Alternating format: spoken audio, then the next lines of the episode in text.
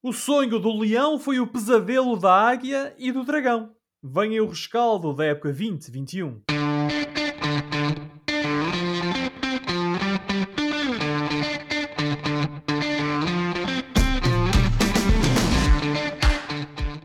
Bem-vindos a mais uma emissão dos Meninos de Ouro. Eu sou o Filipe Vieira e comigo estão o Josué Lopes e o João Pedro Oliveira e estamos novamente reunidos para uma conversa transatlântica sobre futebol. Eu estou nos Estados Unidos, o Oliveira está no Reino Unido e o Josué está em Portugal. Josué, boa noite. Estás a gravar esta emissão da tua marquise?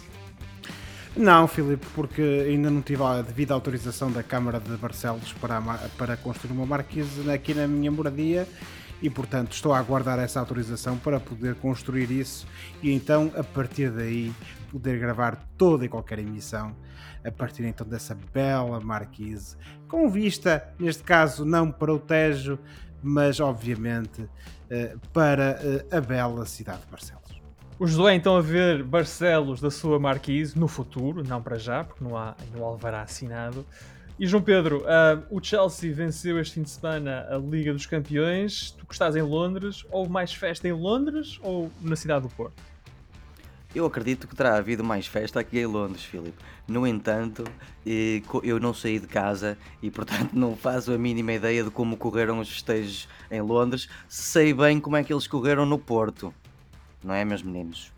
bocadinho mal comportados os adeptos do Chelsea e do Manchester City. Mas hum. falaremos disso mais à frente na emissão. Uh, vamos também dar as boas-vindas aos ouvintes da Rádio Barcelos que se juntam a nós todas as terças-feiras às 23 horas. E os ouvintes da Rádio Barcelos vão poder continuar a juntar-se a nós todas as terças-feiras às 23 horas durante o Europeu. Uh, vamos ter novas emissões dos Meninos de Ouro durante o Euro 2020 e enquanto Portugal estiver em prova o que esperamos todos que seja durante muito tempo. Esperamos que Portugal se aguente até ao fim, como dizia o Fernando Santos em 2006, tinha um feeling que ia estar lá até, até à final. Uh, vamos arrancar as nossas emissões dedicadas ao Euro na próxima semana, mas antes disso, e, e agora já vamos ah, olhar para a emissão de, de hoje, vamos fazer um balanço daquilo que foi a temporada 2020-2021 em Portugal, particularmente no concerne a Sporting, Porto, Benfica e Braga. E vamos precisamente começar com o Sporting. O Sporting que foi campeão nacional, quebrou assim um jejum uh, com 19 anos. O Sporting que na Taça de Portugal caiu na quinta eliminatória contra o Marítimo. Uh, o Sporting foi vencedor da Taça da Liga, numa final com o Braga. E que na Liga Europa caiu no play-off, na derrota com o Lask Linz uh, em Alvalade. E nós, de certa forma, falámos bastante do Sporting na emissão especial em direto de, de comemoração do título um, do Sporting, ou da consagração do Sporting enquanto campeão nacional. Uh, mas vamos fazer aqui uma espécie de uma síntese e, e pegando neste dado uh, de que na Liga Europa o Sporting foi afastado em outubro pelo Linz, ou pelo Lask Linz em Alvalade. Josué, tu achas que foi uh, essa derrota que catapultou o Sporting para o título doméstico? Eu pegando nas palavras de um dos jogadores do plantel do Sporting, eu acho que essa derrota foi o, de facto que marcou o resto da época eh, da equipa leonina, uh, a todos os níveis. Primeiro porque provavelmente serviu como um, um aviso, entre aspas, ou um momento em que, de, em que eles possam ter feito algum tipo de reflexão, de introspeção, em que possam ter percebido que de facto havia ali qualquer coisa que tinha de mudar e depois, por uma outra razão, acabaram por ficar concentrados apenas nas competições internas.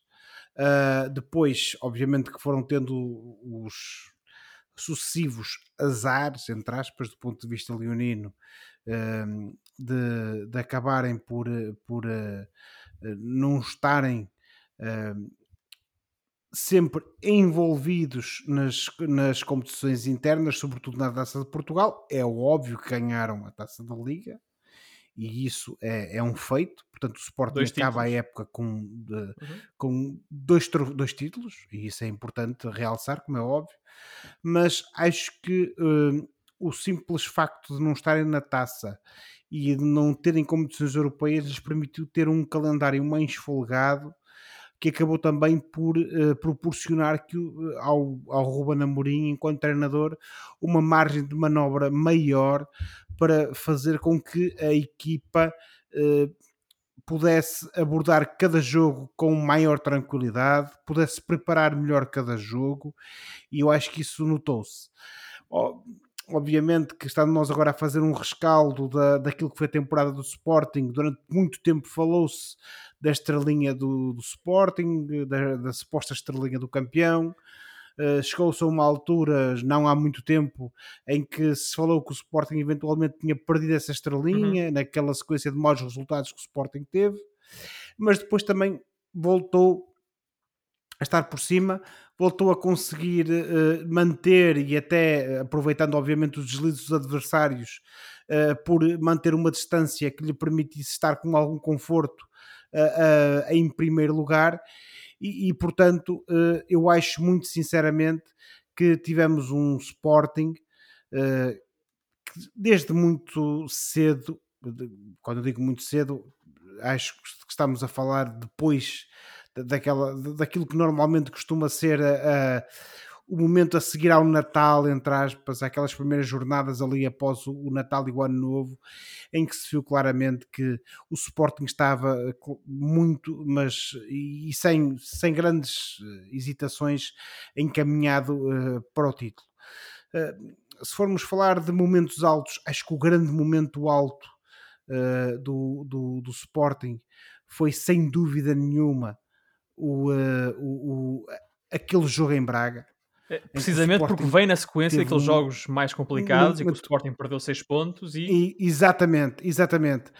O Sporting perde muitos pontos, mas depois chega a Braga e é, apesar de, de, reduzido, apesar de estar a enfrentar um Braga com 10 unidades, consegue ganhar o jogo.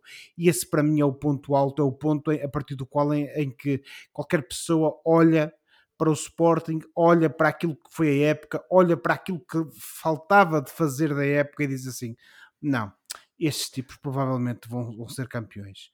E acho muito sinceramente que esse foi o ponto alto do Sporting e foi esse o momento em que nós vimos um Sporting que de facto uh, não deixou grande margem para dúvidas que era uma equipa boa, uma equipa com futebol de qualidade e que não estava no, no, campeonato para brincar, entre aspas, e para efetivamente ser um candidato sério ao título que acabou por ganhar. João Pedro, tu concordas com esta ideia de que foi o jogo em Braga foi o momento o momento alto da época do Sporting, foi o momento a partir do qual tornou-se quase inevitável o título? Completamente.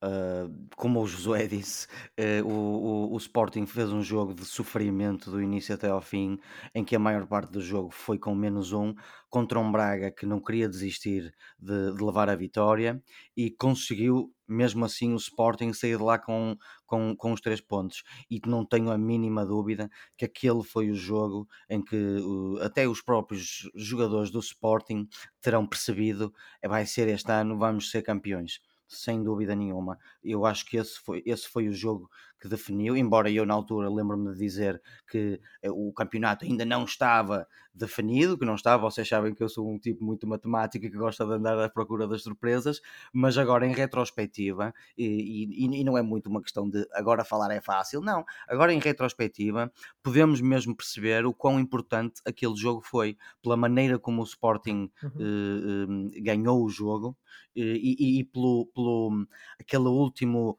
fôlego necessário que deu aos jogadores de Sporting, sem uhum. dúvida nenhuma. Portanto, claro que o, o, eu tenho que concordar com o Josué, o momento alto foi esse. O Sporting fez uma, uma grande época, eh, escolheu jogadores, como nós já tivemos a oportunidade de dizer, a dedo, ou seja, para jogar, como Sim. o Adam, o Nuno Santos, o Pedro Porro, o próprio Paulinho quando chegou a meio da época. Portanto, foi uma equipa muito bem planeada por um rapaz jovem e ambicioso, que é o, o Rubem Amorim e já agora também o Hugo Viana e o, e o Varandas. O Viana, oh, oh, João Pedro, era isso que eu tinha, é exatamente. Dois rapazes jovens é e ambiciosos. E, e até podemos acrescentar um terceiro, porque apesar de, de tudo, o, o, o, seu presidente Varandas ainda é um tipo relativamente novo.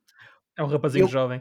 Oh, João Pedro, mas estás a falar nos reforços do Sporting. Qual foi o reforço para ti que fez mais a diferença dentre esses jogadores todos que chegaram? Uh, para mim, Eu acho que pá, é complicado, é uma, é uma boa pergunta, Filipe. Eu terei que escolher dois: o Adan na baliza, porque trouxe uma segurança e uma experiência àquela defesa que, que, que eles precisavam, e depois o, Uhum. o, o Pedro Porro, que chegou e marcou 23 golos, salvo erro. Pedro Gonçalves, Pedro Gonçalves. Perdão, o Pedro Gonçalves. O pote, o pote. Perdão, pote. perdão, é do pote que estou a falar. Chama-lhe pote, chama-lhe Eh, pote, que assim é o mais Pote, fácil. peço desculpa, o, o, o Pote eh, também foi claramente uma surpresa. Eu nunca pensei que o Pote fosse chegar ao Sporting e que ele, que nem ponta de lança é, e ser o, o, o primeiro ponto- eh, melhor marcador português do campeonato desde há, de há muitos anos. 96. Mas, ó, ó, Oliveira, se tivesses falado em, assim em termos de dar grande destaque ao, ao Pedro Porro, também não ficaria mal, não é? Também foi um jogador em- Não, em, de grande, todo, em grande, de todo. Também foi mais um, também foi mais um que foi muito bem escolhido. Agora, surpresa, surpresa, eu digo para mim, João Pedro, foi o Nuno Mendes. um, um rapaz muito jovem que eu não conhecia de lado nenhum, eh, vai fazer 19 anos em junho, forte, rápido, um belo pé esquerdo, aguerrido e, portanto, eh, eu creio que ele beneficiou, teve alguma sorte ali ao, ao ser chamado à seleção, porque eu estou convicto que se o Ricardo Pereira estivesse bem durante a época, o, o Fernando Santos tinha levado três laterais direitos, porque dois deles podem jogar à esquerda. Eh, mas merece, e é bom ter aquele sangue fresquinho e novinho e ingênuo e cheio de vontade de ajudar eh, eh, que os jogadores jovens trazem. Portanto, a, minha grande surpresa terá sido o Nuno Mendes até. E a propósito do Nuno Mendes, em Portugal fala-se muito que ele poderá estar a caminho de Inglaterra, Manchester United, Manchester City. Tens lido alguma coisa aí sobre isso? Sobre possível ida do Nuno Mendes para a Inglaterra? Muito ao de leve falou-se, creio eu, durante esta semana eh, sobre a possível contratação do, do Nuno Mendes, creio eu, pelo Manchester City. N- Uhum. no o que faz algum sentido porque eh, o, o Zinchenko, eh, como acho que vamos poder falar mais tarde, não terá sido o melhor lateral esquerdo que, que o City teve. Eu creio que quem jogou melhor na esquerda até foi o, o Mendy quando Cancelo. jogou e o Cancelo quando era colocado à esquerda. Eu, do ponto de vista do adepto português, espero que ele não saia porque ele ainda é muito novo e, e- e eu, eu estou hum, muito curioso para ver o que é que este Sporting faz e, portanto, eu, sé- eu gostava que o Sporting não perdesse quase jogador nenhum. Eh, para ver o que é que esta equipa pode fazer. Portanto, eu diria assim: a minha grande surpresa para mim foi, terá sido o, o Nuno Mendes. Em relação ao, ao- desculpa, a algum momento, ao momento pior, eu creio que eh, ao longo da época não, não, não- terá havido assim momentos muito maus, além de- da tal eliminação da Liga Europa no, no início da época. Eu salientaria, talvez, um bocado um, um, um mal perder do, do, do Frederico Varandas quando discursou eh, em, a quando de, de terem ganho o campeonato em, e decidiu um bocado a Nesse tirar. caso é quase um mal ganhar, não é? Não é um É, é um mal ganhar. Sim, eu creio que ele teve um mal, um mal ganhar porque eh, ele teve uma época que foi um autêntico conto de fadas que pode ser elogiada pelos sporting, sportinguistas durante os próximos anos porque ganhou com uma equipa jovem e muito bem feita e decidiu lançar farpas aos adversários eh, mostrando também que queria chafurdar com os porcos e portanto no final eh, ele saiu sujo e os porcos ficaram-se a rir na minha opinião. Ó, Oliveira, foste inspirado pela minha sugestão do programa passado? foi Sim, sim, sim, sim. Animal Farm. sim, sim, Inadvertidamente. sim. Vamos, Inadvertidamente. Mas vamos sair, vamos sair, vamos sair da pocilga e vamos pegar aqui num, num ponto que o João Pedro, que o João Não, Pedro não, correção, nós nunca estivemos na possível. A conversa, Falámos a conversa dela. do João Pedro, exato. Um, o João Pedro estava, estava a dizer que gostaria que este- esta equipa do Sporting se mantivesse junta para ver o que é que ela pode fazer na próxima época. Josué, o que é que este Sporting pode valer na próxima época? Uma época em que de certeza vai ter Champions um, e, e vamos ter mais expectativas para o Sporting e, e não vai ser a tal surpresa em termos de modelo de jogo, em termos de, de proposta de jogo do, do Rubén Amorim. Portanto, o que é que se pode esperar deste Sporting? Ó Filipe, eh, eu sou-te muito sincero, neste momento só o tempo o dirá. E pegando também naquilo que foi o meu comentário da última emissão, quando eh, abordei eh, aquilo que foram as opções do Ruben Amorim no jogo contra o Benfica, ahm, eh, temos que ver quem é que vai sair, quem é que eventualmente vai ficar e a partir daí perceber o que é que o, o Sporting pode ou não pode fazer. Obviamente que, e como o João Pedro também tem insistido, e a meu ver com alguma razão, uh, o Sporting já não vai ser surpresa para ninguém na próxima época. Uh, já não vai ser aquela equipa que as pessoas não sabem como é que vai abordar o jogo, como é que eventualmente pode tentar surpreender o adversário. e, sobretudo, vai depender muito lá está, a meu ver, daquilo que forem os jogadores que ficarem e eventualmente aquilo que possa ser adicionado em termos de qualidade ao plantel. Eh, e portanto, acho que temos que ter essa, fazer esse compasso de espera. E este é o primeiro ponto que eu queria realçar. O segundo ponto eh, tem a ver com uma coisa muito simples. O Sporting vai ter um campeonato, um campeonato, quer dizer, não é um campeonato, é uma época muito mais complicada o Sporting tem uma qualificação direta para a Champions. O Sporting vai estar no campeonato. O Sporting vai estar na Taça de Portugal. O Sporting vai estar na Taça da Taça de Liga. E todas essas competições, e sobretudo na, na Champions, que é, são competições de, que exigem muito de um plantel, exigem muito dos jogadores, exigem muito do, do treinador. E eu acho que isso é que vai ser a prova de fogo para perceber se efetivamente tanto o Amorim como a, a equipa que ele construiu para a próxima época vão ter capacidade ou não de dar uma resposta positiva e de contribuir para que o Sporting na próxima época continue a ter resultados positivos. E atenção, eu com isto não quero dizer que o Sporting tenha alguma obrigação de ser campeão na próxima época. Se quisermos uh, estar agora aqui a falar em termos abstratos, obviamente que o campeão tem sempre a obrigação lutar pelo título na época seguinte. Mas eu acho que temos é de perceber qual é que é a verdadeira capacidade do Sporting, do seu plantel, dos seus jogadores, do seu treinador, para na época seguinte a este sucesso rotundante, uhum. poderem ou não uh, demonstrar alguma capacidade, alguma resposta que lhes permita dizer assim: aquilo que aconteceu ano passado não foi um acidente. Nós temos, somos mesmo bons e agora é que vamos demonstrar precisamente isso. Confirmar, confirmar os indícios que foram Exatamente. Uh, época. Durante a, Liga dos, do, da, durante a final da Liga dos Campeões, eu via com um, um amigo meu daqui, em, em, português, daqui de Londres, que, que é sportinguista. Sabem o que é que ele me disse em relação ao que ele gostaria de ter para o próximo ano? Disse-me algo do, do género. Um, eu até nem me importo muito que o Sporting não seja campeão para o ano, mas o que eu quero ver para o ano é uma equipa consolidada. Foi isto que me disse o meu amigo Sportingista. Portanto, veremos se o amigo Sportingista do João Pedro vai ter o seu desejo, o seu desejo cumprido na próxima época. Uh, antes de avançar, quero só falar num jogador do Sporting, nós não falamos dele, foi o Nuno Santos, foi uma grande contratação que o Sporting fez, jogador do Rio Ave, uh, o ala esquerdo, encaixou muito bem nesta equipa do Sporting, é um jogador pelo, do qual eu gosto bastante e portanto fico contente de ver que o Nuno Santos tenha tido uma boa época. Até houve gente que disse que ele poderia até ter ido à seleção uh, em vez, por exemplo, do, do, Rafa ou do Gonçalo Guedes. Uh, mas portanto o Nuno Santos fez uma boa época e vamos ficar, fica aqui a nota, a nota, a, a, menção ao Nuno Santos, que é campeão no Sporting. Uh, e avançamos para o Porto, que não é campeão, mas partiu para esta época como o campeão em título. Uh, no campeonato, o Porto ficou em segundo lugar. Na Taça de Portugal, o Porto foi semifinalista, foi uh, afastado pelo Braga. Na Taça da Liga, o Porto também foi semifinalista e foi afastado pelo Sporting. O Porto venceu a Supertaça uh, contra o Benfica e na Liga dos Campeões chegou aos quartos de final, onde foi afastado pelo Chelsea.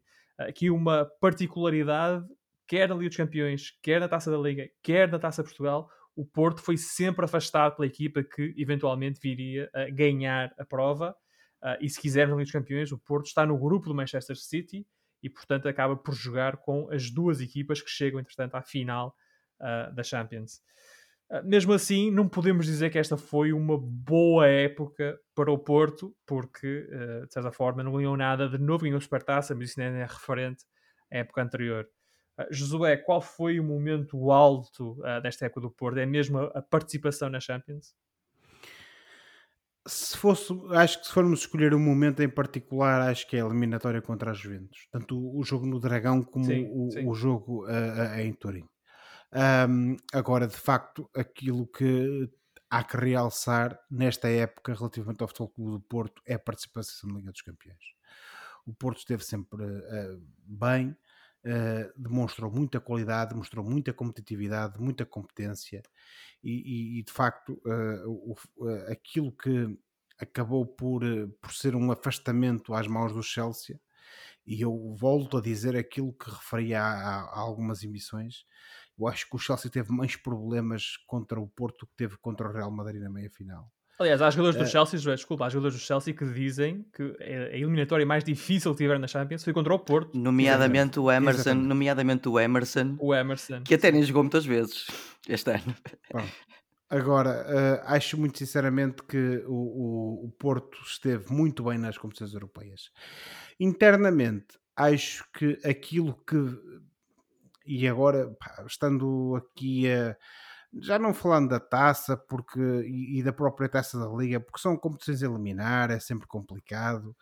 Uh, a supertaça como vencedor perfeitamente normal, já vinha com a bagagem de equipa campeã, jogou contra o Benfica em construção, com um treinador novo, com um plantel novo, portanto nem vou dar muito realce a isso, mas uh, relativamente àquilo que foi o campeonato, o Porto, efetivamente, acho que o grande problema foram aqueles resultados menos positivos e só dar o exemplo daquele resultado em casa contra o, o Boa Vista, eh, é, que foi um jogo que correu muito mal ao Futebol Clube do Porto e eu acho que isso é que comprometeu a época do Porto em termos de eventual uh, disputa com o Sporting uh, pelo campeonato.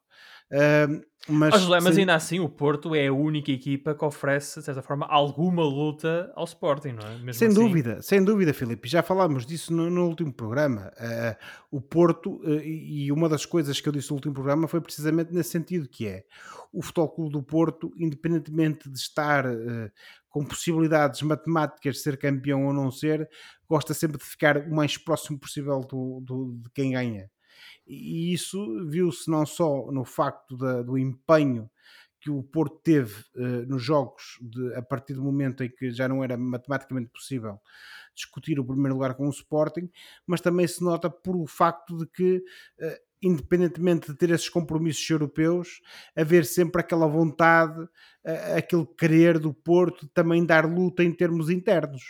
e isso viu-se e foi, e foi um facto. E sem dúvida nenhuma que o Porto foi a única equipa que deu luta ao Sporting relativamente à disputa pelo primeiro lugar. Agora, uh, até que deram luta disso, a toda a gente, realmente. Foi a única equipa que deu luta a toda a gente. Sim, João Pedro, concordo contigo perfeita, plenamente, não, não, não vou estar agora a discordar. Agora, a meu ver, e independentemente de tudo isso, acho que o ponto alto do Porto foi a sua prestação na, na Liga dos Campeões. Uh, assegurou um segundo lugar.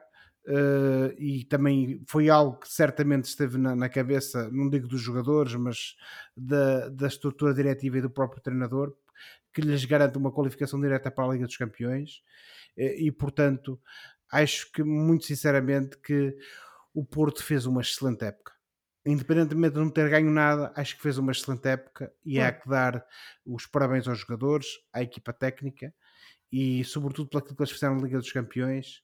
Um, há que, como dizia o, o, grande Marinho Pérez, há que, há que parabenizar o Futebol Clube do Porto pela época que fez nas competições teria, europeias. Teria interesse em saber se o Sérgio Conceição também acha que esta época foi excelente, ele que é tão exigente ao nível da, de vitória e de conquista. Um, e João Pedro, estás a falar em luta e como o Porto deu luta a toda a gente é um bocadinho a personificação do treinador Sérgio Conceição, que era um, desses tipos de um jogador assim, também dava luta a todos os adversários e nunca desistia. Um, concordas com o Josué no sentido em que foi na Liga dos Campeões, foi em Turim, que de facto o Porto viveu o, o momento alto da, da temporada? Concordo, vejo-me obrigado a, a, concordar. Foi uma eliminatória muito entusiasmante. Eh, foi um, foi um, um conjunto de duas exibições fantásticas do Futebol Clube do Porto, taticamente fantásticas. E, e portanto, eu que nem, nem adepto do Porto sou, e, e vibrei com aquelas duas exibições do, do, do Porto e sem dúvida o, o, grande obreiro daquilo foi o, o Sérgio Conceição. Eu diria também não, não, não em jeito de momento alto, mas um bocado em jeito de prémio de consolação, que, que é uh, o terem atingido a, a classificação direta para a Liga dos Campeões acaba por ser uhum. um, um, um, um, momento positivo porque e é dinheiro, equipa, não é? é dinheiro porque, porque, é dinheiro que, sim, sim. que, é garantido nos cofres do, do clube e porque é um conjunto melhor, melhor menor... que isso melhor que isso só ser campeão da segunda volta não é? mas, mas, até perdi de raciocínios uh, não eh, eu acho que o, o Futebol Clube do Porto tem que estar orgulhoso desta, desta, desta época apesar de não ter ganho títulos e, e, e um bocado consolar-se com o facto de não vai precisar de fazer ali um grupinho de jogos no início da época para se qualificar verdadeiramente para a Liga dos Campeões, porque já estão qualificadas. Eu tenho que salientar em termos do melhor eh, um conjunto de jogadores e, e o treinador que é o Sérgio Conceição que está, que está no melhor e está no pior, mas uh, eu tenho que salientar o valor que o Sérgio Conceição e a evolução que o Sérgio Conceição teve enquanto sim, treinador sim. de futebol este ano e tenho que destacar esse, esse monumento uh, à defesa que é o Pep, que com 38 anos fez uma belíssima época a todo uhum. o gás. E fiquei muito agradado pelo Manafá, um jogador que até podia ter ido uh, ter sido chamado à, à seleção, mas acaba por se aceitar que não foi. Acho que o Manafá fez uma época muito boa. E mais, e houve um jogador que, que, que mostrou o, o, quão bom o, o Sérgio Conceição tem sido nos últimos anos a espremer outro jogador como o eh, Marega. E estou a falar do Taremi. O, o Taremi chegou e, hum, e marcou 16 golos, acabou por fazer mais jogos do que, do que, do que o hum, Marega, e o Marega, por exemplo, no campeonato só fez 7, e isto só veio mostrar que o Porto, com um ponta de lança melhor, e eu considero o Taremi e até o, o espanhol, o Tony, uh, considero, os, considero os melhores do que, o, do que o Marega, com todo o respeito que tenho pelo Marega, que foi um jogador que conseguiu espremer-se a si próprio também. Deixou marca no Porto. Uh, sim. sim, é um jogador que eh, inevitavelmente deixou marca no Porto, mas de facto uh, uh, eu tenho que salientar este, este belo ponta de lança que o Porto tem, que é o Taremi. E um, o pior, eu diria, o facto de terem ganho zero títulos. É inevitável dizer que é, que é triste para todos os portistas que não ganharam título nenhum. A supertaça. Tem a supertaça. Pronto, mas isso, isso vai contar para a, a época transata, é? Não sei. Pronto. qualquer coisa, dar um caneco. Sim, mas, mas é, eu diria que é, é o, o, facto de não ter ninguém o título ah, isso, nenhum... isso eu concordo com o Oliveira, o adepto portista para ele isso não conta. Eu também acho, sinceramente. Um, pá, e depois comportamentos agressivos e picardias desnecessárias ao longo do ano que tornaram uh, o futebol um pouco mais complicado de ver e que se calhar até prejudicaram um pouco o Porto dentro de campo por alguma algum descontrole emocional. No entanto, eu acho que os adeptos do Porto têm que ficar orgulhosos do que a equipa fez este ano, apesar dos zero títulos, e motivados porque o Porto, de facto, tem condições para melhorar muito na próxima época. Próxima época que, ao que tudo indica, vai continuar a ser sob o comando do Sérgio Conceição, vamos ver. Um, quero também destacar, em termos de jogadores uh, deste ano do Porto, o Sérgio Oliveira, fez uma grande temporada. Um, e, e, Ou não tivesse o meu apelido. Exato. Usando uma expressão, do, uh, pegando uma expressão que foi cunhada na altura da Troika, jogou até acima das suas possibilidades. O Sérgio Oliveira joga, hum. está a jogar mais do que aquilo que se calhar Meus amigos, sabe. Permitam-me permitam só Sim. um pequeno comentário muito rápido. Eu acho que o Sérgio Oliveira e o Corona dificilmente ficaram no Porto para a próxima época, mas isso sou eu a especular. Vamos ver. Uh, e depois também dizer que no, na reta final uh, do campeonato, quando o Marega deixou de jogar e passou a jogar o Tony Martínez, Uh, e já a pensar na próxima época, o Sérgio Conceição pode ter encontrado aqui a dupla uh, do Porto da próxima época com Taremi e Tony Martínez na frente de ataque. Portanto, vamos ver uh, o, que é que, o que é que acontece ao Porto, o que, é que acontece ao Porto na próxima época. um Porto que este ano, de facto, não ganha nada de novo, tirando a Supertaça, mas isso foi referente à época passada. E o Porto venceu essa Supertaça ao Benfica, e nós temos aqui 10 minutinhos para falar do Benfica, mas podemos falar do Benfica durante muito tempo, porque é sempre mais fácil falar do desastre do que é falar do sucesso, e por falar em e, e desastre é exatamente essa palavra uh, que classifica uh, a época do Benfica. O Benfica foi então terceiro classificado no campeonato, foi o finalista vencido da Taça Portugal, perdeu com o Braga.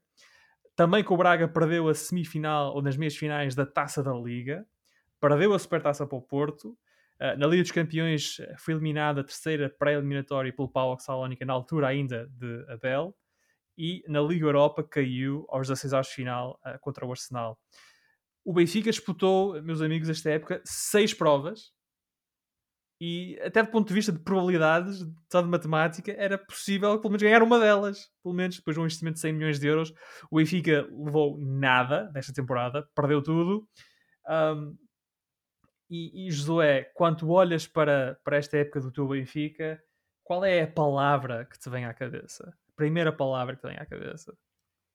Miséria uma miséria, uma época miserável do Benfica. E porquê é que o Benfica viveu esta época miserável? Foi a Covid, como disse o treinador Jorge Jesus? Oh, oh Filipe, uh, nós, como já tiveste a oportunidade de dizer, e o Oliveira também, e eu noutras, noutras emissões, temos um compromisso e faz parte, no fundo, do nosso.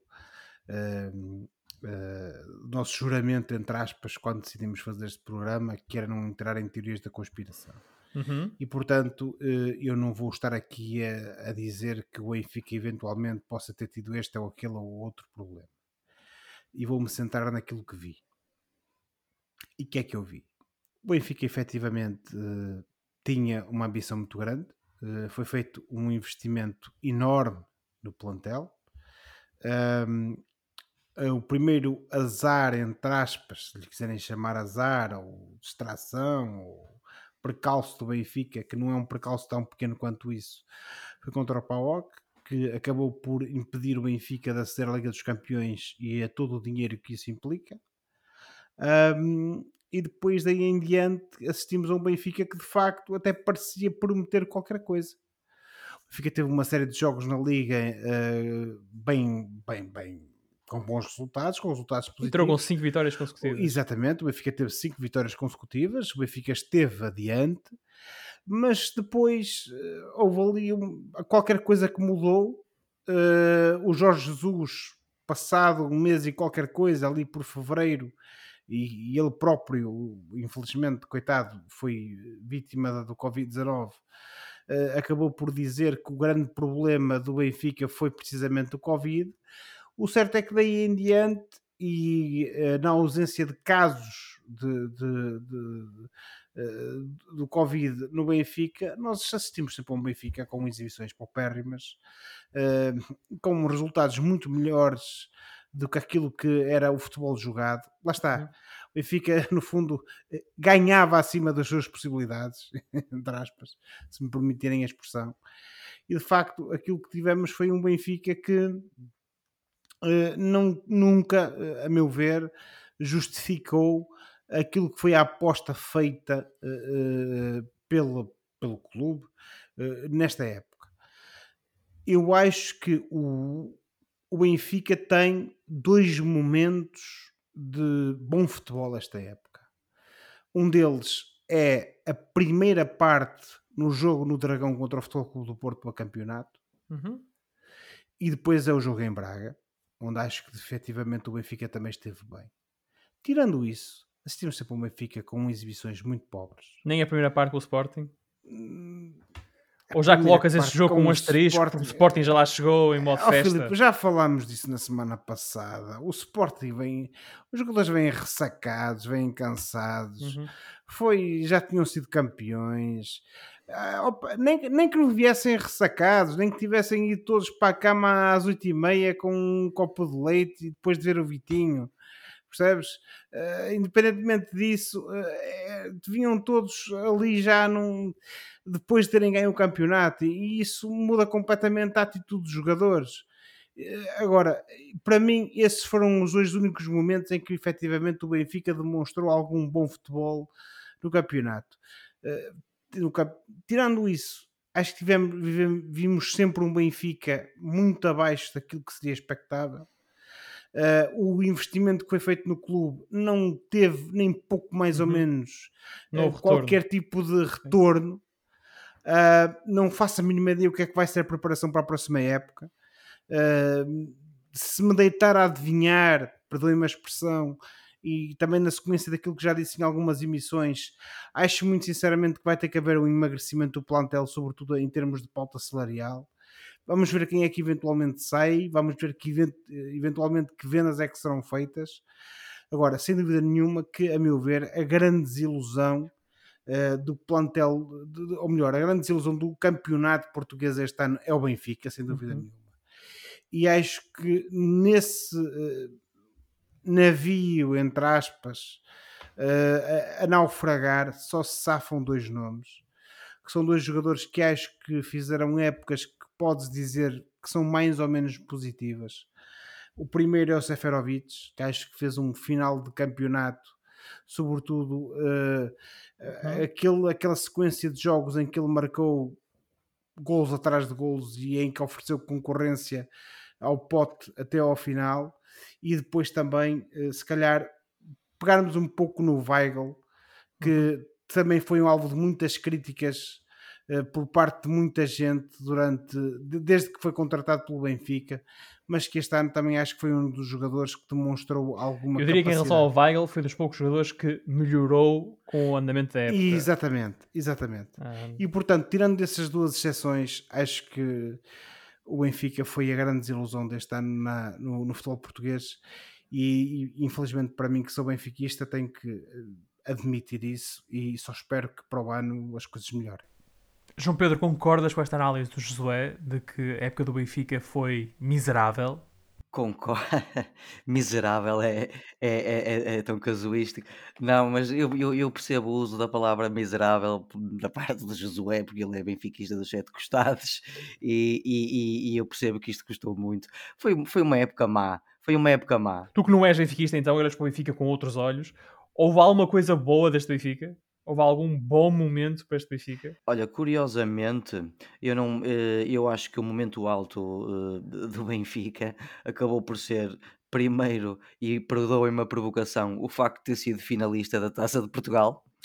Uh, e depois, o, agora um bocado mais a sério, e, e, e, acaba por ser um bocado o espelho do quão má foi esta época para o Benfica. O melhor momento para mim acabou por ser essa vitória contra o Sporting, naquilo que acabou por ser um dos melhores jogos da época, quando já não contava para praticamente nada, para nada, sinceramente. O Josué acertou em cheio nos jogadores que eu destacaria. O Zeferovic, para mim, faço uma pequena ressalva, foi de longe o melhor jogador do Benfica este ano jogador de 29 anos está pronto para, para ir agora à seleção, cheio de motivação, porque fez um bom campeonato. Fez 31 jogos nesta liga, foi suplente nestes 31, utilizado em 7 jogos, foi o segundo melhor marcador e por uma nesga com os seus 22 golos, que não foi o melhor marcador e não foi o Pichichi, como dizem os espanhóis. E acabo também por, por, por destacar o Julian Weigl, com as vossas exatas palavras, meus amigos, foi o único, ou quase um dos poucos jogadores nos quais se notou de facto que houve uma uhum. evolução, uma evolução zita ao longo da época. E eu acho que isto é um jogador de fino recorde, como dizem os uhum. entendidos, e, e, acho que pode, pode dar, pode e acho que vai dar mais um, ao Benfica. Um bocado à semelhança do Porto, o pior do, do Benfica foi mesmo esses zero títulos. E o problema mais preocupante para mim, foi uma total ou quase total ausência ao longo de um ano inteiro de um fio uhum. de jogo.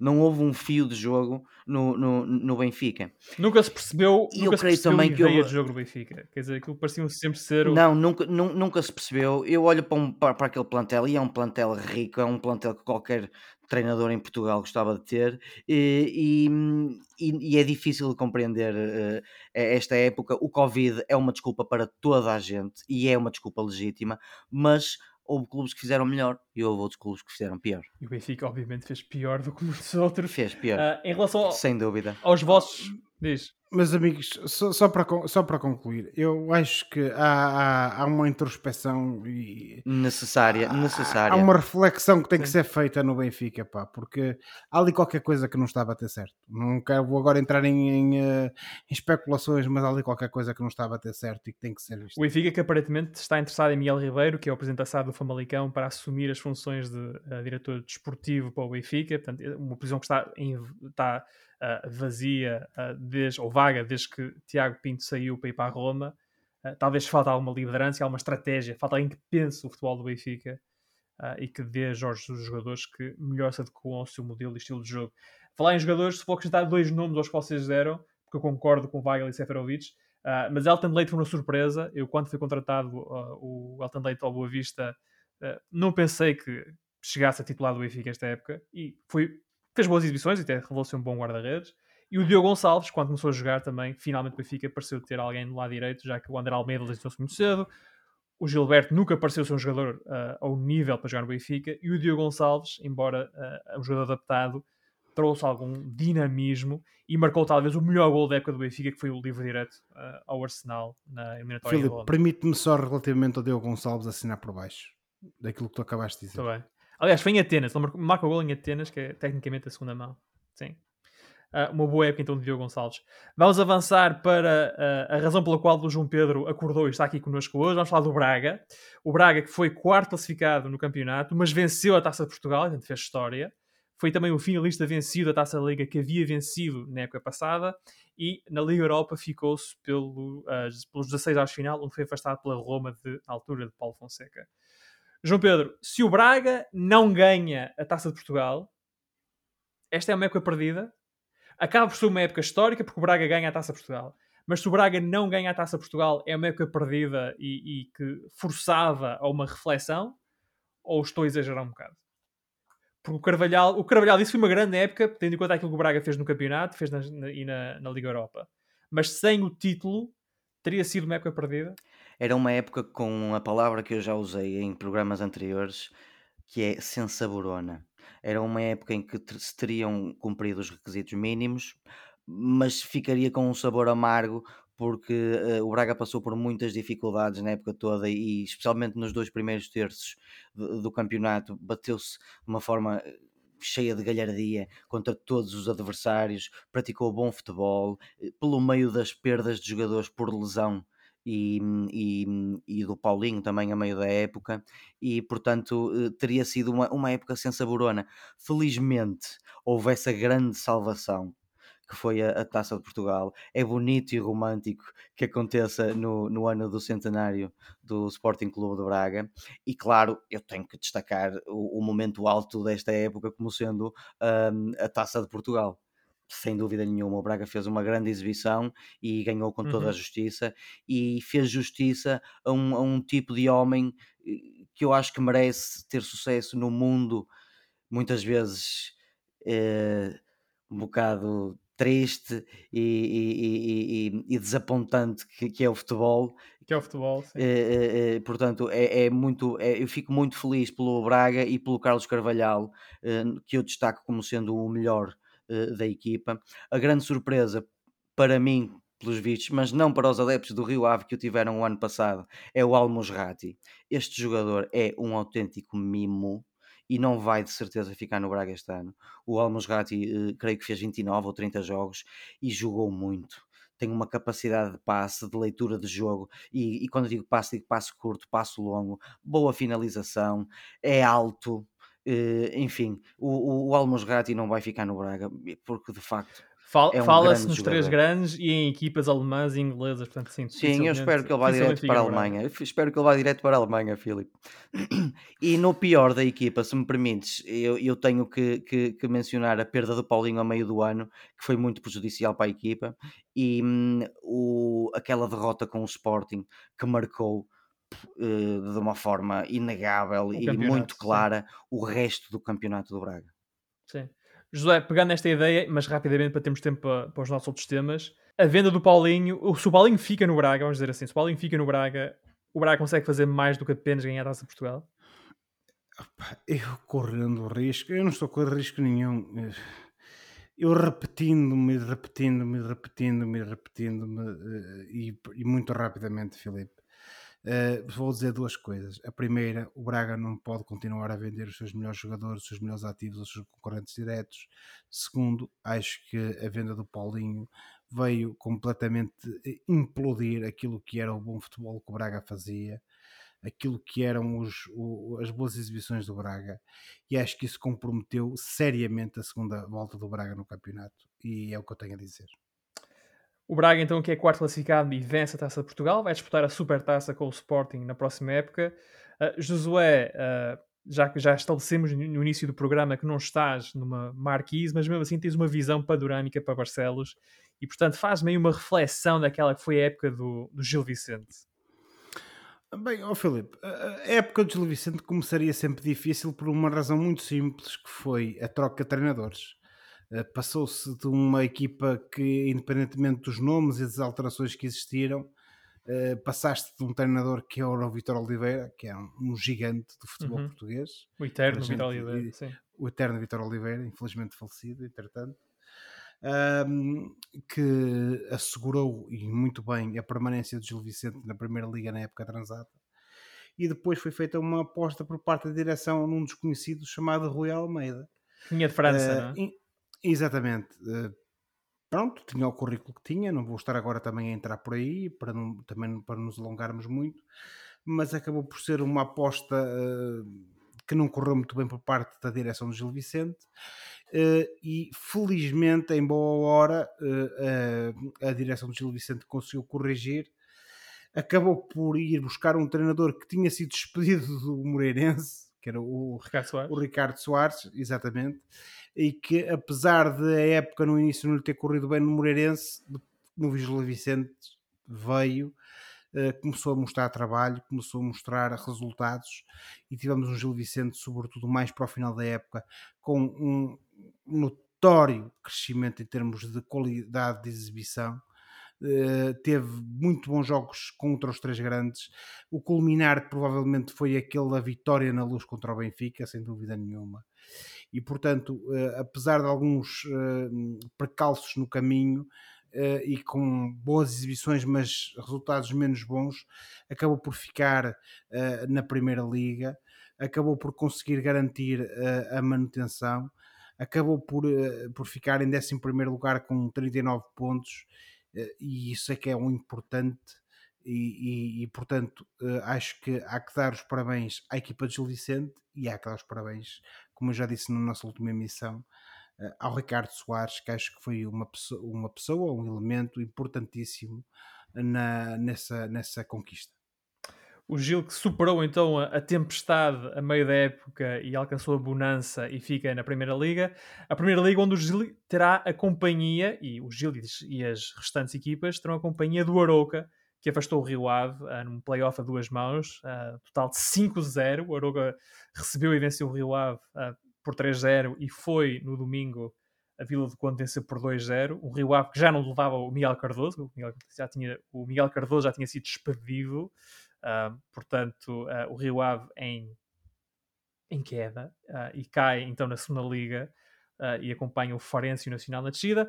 O Aroca acompanha Estoril e Vizela na subida à primeira liga e portanto temos a nossa primeira liga, os nossos, as nossas 18 equipas já estabelecidas para a próxima temporada. E olhando também para a primeira liga, vamos agora fazer destaques individuais e muito rapidamente, meus amigos. José, começo contigo para ti, quem foi o melhor jogador do campeonato? O Poto, Pedro Gonçalves. João Pedro? Sebastián Coates. O meu voto também vai para o Pote, o Pote ganha o prémio de melhor jogador do ano dos Meninos de Ouro. uh, Josué, e tu, uh, qual foi a maior surpresa da época para ti? Pela positiva, o Nuno Mendes do Sporting. João Pedro? Almozerati, o fantástico médio do Braga. E eu vou dizer uh, o Passos de Ferreira. Uh, grande época do Passos, foi uma surpresa para mim. Josué, maior desilusão da época? O Rio Ave. João Pedro? O clima desnecessário de agressividade que se viu este ano em muitos jogos.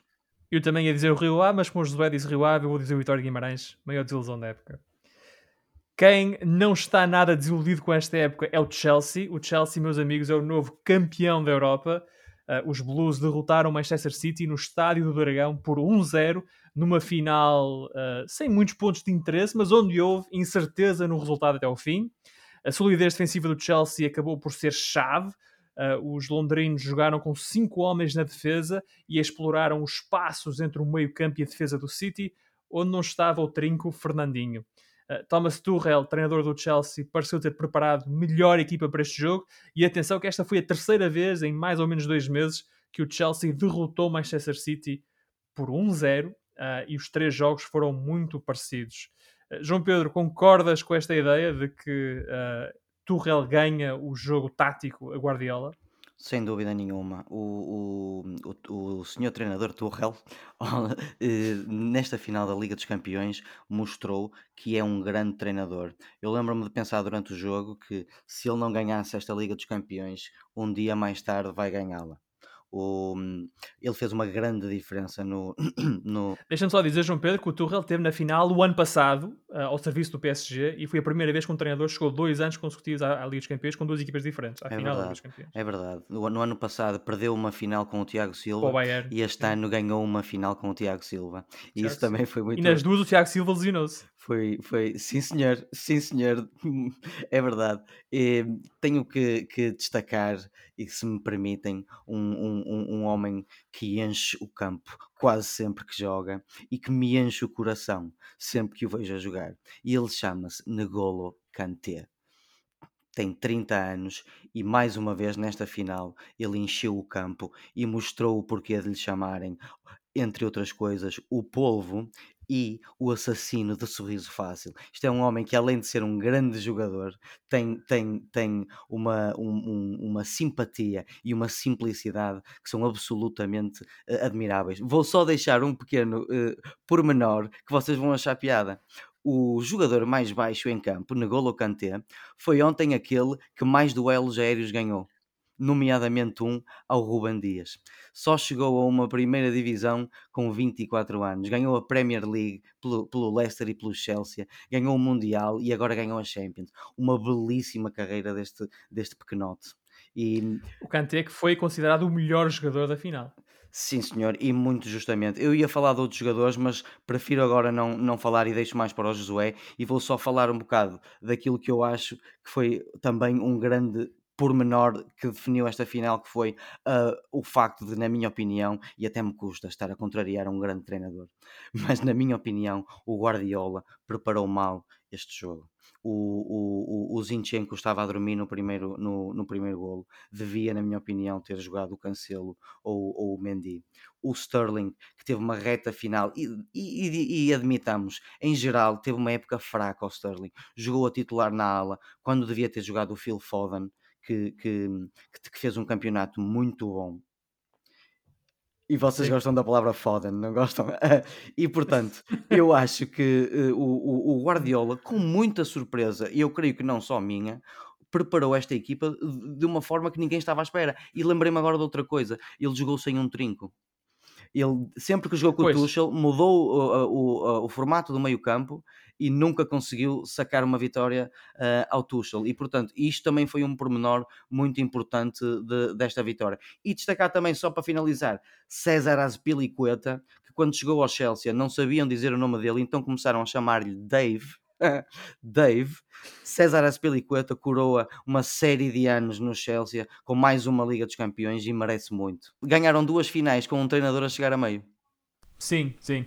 O, Chelsea já tinha ganho uma Liga Europa com Rafa Benítez, eh, que tinha chegado a meio da época para substituir, na altura, Roberto Di Matteo. É a Liga Europa que o Chelsea ganha ao Benfica. Portanto, é um clube com várias vitórias europeias após alterações técnicas. Bem feitas. Muito bem feitas, eu diria. Uh, Josué, o João Pedro falou no Kanté e a verdade é que o Chelsea joga com o meio campo com Kanté e Jorginho, que é um meio campo de combate, de trabalho, e Guardiola responde com Gundogan e Bernardo Silva não é a mesma coisa, não é? Portanto, concordas uh, que a equipa do City se apresentou algo macia na final da Champions? Ora bem, uh, permite-me uma, uma, abordagem hum. diferente, Filipe. Como se costuma dizer que entre marido e mulher ninguém mete a colher, eu não vou estar agora aqui a meter-me no romance do Oliveira e o Canté. Oh, Portanto, e que belo uh, romance. Isto, isto, isto, isto, obviamente, sem demérito nenhum para o Kanté, que fez um belo jogaço ontem. Agora, uh, e não estando aqui também, uh, no fundo, a repetir aqui, as considerações bem feitas que acho que o Oliveira fez relativamente àquilo que foi a, a, a parte técnico-tática. Muito, muito obrigado. Assim do jogo. Do, Só te falta falar na basculação. É, não... Fica para a semana. Fica para a semana, exatamente.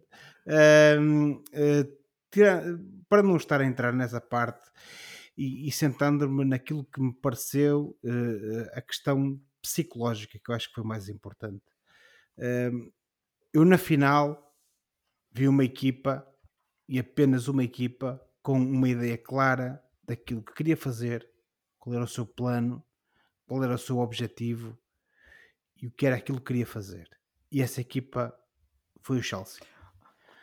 O Manchester City, a meu ver, uh, vocês podem dizer que foram opções do Guardiola, foram uh, situações em que ele achou que poderia ou deveria ter abordado o jogo desta forma ou daquela, mas aquilo que transpirava do campo é que efetivamente havia apenas uma equipa que tinha uma ideia clara daquilo que queria fazer. E o City, e, e, e eu, e lá está, eu vou ter que estar no fundo. Um, não vou contradizer, mas uh, no fundo a admitir que aquilo que eu referi na semana passada está errado. Uh, que foi o, facto de eu na semana passada, na no nossa última emissão, disse que tinha um feeling que o, era este ano em que o City do Guardiola iria ganhar a Champions. Mas de facto, uh, eu quando comecei a ver o jogo e muito pouco tempo depois do jogo se iniciar, eu fiquei com uma clara sensação que aquilo ia cair para o lado do Chelsea. Mesmo antes uhum. do, do, do Havertz marcar As melhores oportunidades de gol são todas do Chelsea. Porque... Logo Olha, exatamente. Na... Uh, exatamente. E depois, e depois há uma outra coisa que eu, eu só quero uh, completar do ponto de vista tático, uh, técnico-tático, aquilo que, que, o Oliveira brilhantemente disse há pouco, que tem a ver com o seguinte: eh, eu acho que o Guardiola, independentemente de tudo, também mexeu muito mal na equipa. o Guardiola é um treinador experiente, é um treinador que já ganhou a Liga dos Campeões por mais que uma vez e surpreendeu-me algumas das opções que ele fez. Não vou estar agora a entrar em grande detalhe nisso, nem, nem grandes discussões, mas acho muito sinceramente que, e reiterando aquilo que disse há pouco, havia uma equipa e apenas uma equipa em campo que, que sabia o que queria e, e, sabia qual é que era o plano para no final pôr as mãos na taça. Essa aqui para o Chelsea acho que foi um justo vencedor. Um, uma coisa em termos psicológicos que eu acho que terá tido também um, um papel importante é que o Chelsea acabou a época a, a tremer com jogos complicados e, e, e, quase ficou fora da Champions uh, em termos de, de lugares na Premier. jornada. Exatamente e foi salvo pelo Tottenham, e, hum, ao passo que o Manchester City, como foi campeão um pouco mais cedo, acabou a época de uma forma muito soft e a fazer muitas alterações, e eu acho que isso talvez também terá tido algum peso na maneira como os jogadores psicologicamente encararam o jogo, quer os do City, quer os do Chelsea. O Chelsea então que investiu 250 milhões de euros nesta equipa, o Chelsea que despediu Frank Lampard uh, em janeiro, o Chelsea que perdeu a Taça de Inglaterra uh, há umas semanas atrás, acaba a temporada campeão da Europa e vai disputar a Supertaça Europeia com o Villarreal, o Villarreal que derrotou o Manchester United na final uh, disputada na Polónia. O jogo acabou uh, 1-1, não houve desenvolvimentos no, no, prolongamento, foi a penaltis, ficou 11-10 uh, ah, nos penaltis e o único jogador que falhou um penalti foi o guarda-redes uh, espanhol do Manchester United, uh, David Herrera. João Pedro, muito rapidamente, uh, partilha só a tua tristeza pela derrota do United. Fiquei muito triste, Philip. O Ole Gunnar Solskjaer pôs a carne toda no assador e depois não soube o que fazer com ela. Demorou demasiado e o Manchester perdeu com justiça. E o Villarreal vence o seu primeiro troféu uh, da história. Parabéns então ao Villarreal. E, uh, e hoje, neste programa de rescaldo, ficamos por aqui. Para a próxima semana, cá estaremos para mais uma conversa sobre futebol e outras coisas. Até lá, boa semana e bons jogos. Tchau. Boa semana. Boa noite.